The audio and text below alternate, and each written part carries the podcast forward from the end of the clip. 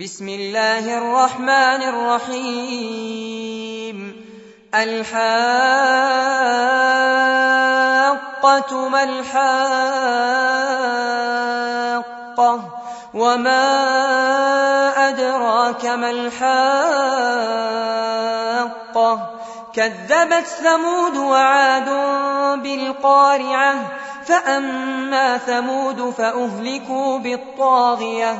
وأما عاد فأهلكوا بريح صرصر عاتية سخرها عليهم سبع ليال وثمانية أيام حسوما فترى القوم فيها صرعا كأنهم أعجاز نخل خاوية فهل ترى لهم من باقية وجاء فرعون ومن قبله والمؤتفكات بالخاطئة.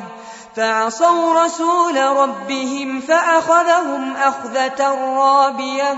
إنا لما طغى الماء حملناكم في الجارية.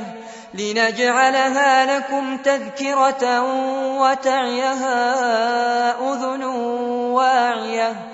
فإذا نفخ في الصور نفخة واحدة وحملت الأرض والجبال فدكتا دكة واحدة فيومئذ وقعت الواقعة وانشقت السماء فهي يومئذ واهية والملك على أرجائها ويحمل عرش ربك فوقهم يومئذ ثمانية يومئذ تعرضون لا تخفى منكم خافية فأما من أوتي كتابه بيمينه فيقول هاؤم اقرءوا كتابيه.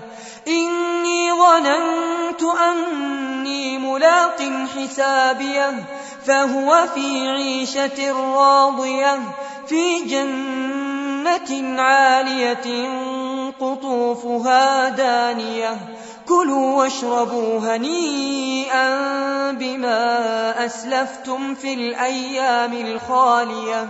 وأما من أوتي كتابه بشماله فيقول يا ليتني لم أوت كتابيه ولم أدر ما حسابيه يا ليتها كانت القاضية ما أغنى عني ماليه هلك عني سلطانيه خذوه فغلوه ثم الجحيم صلوه ثم في سلسلة درعها سبعون ذراعا فاسلكوه إنه كان لا يؤمن بالله العظيم ولا يحض على طعام المسكين فليس له اليوم هاهنا حميم ولا طعام إلا من غسلين لا يأكله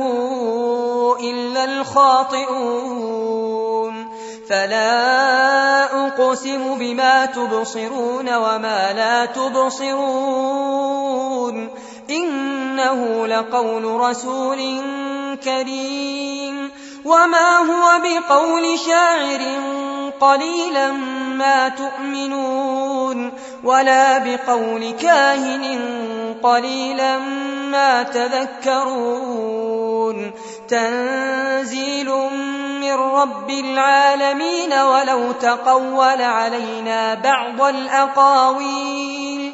لأخذنا منه باليمين ثم لقطعنا منه الوتين.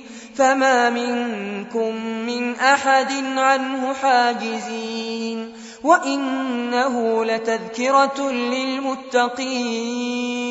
وإنا لنعلم أن منكم مكذبين وإنه لحسرة على الكافرين وإنه لحق اليقين فسبح باسم ربك العظيم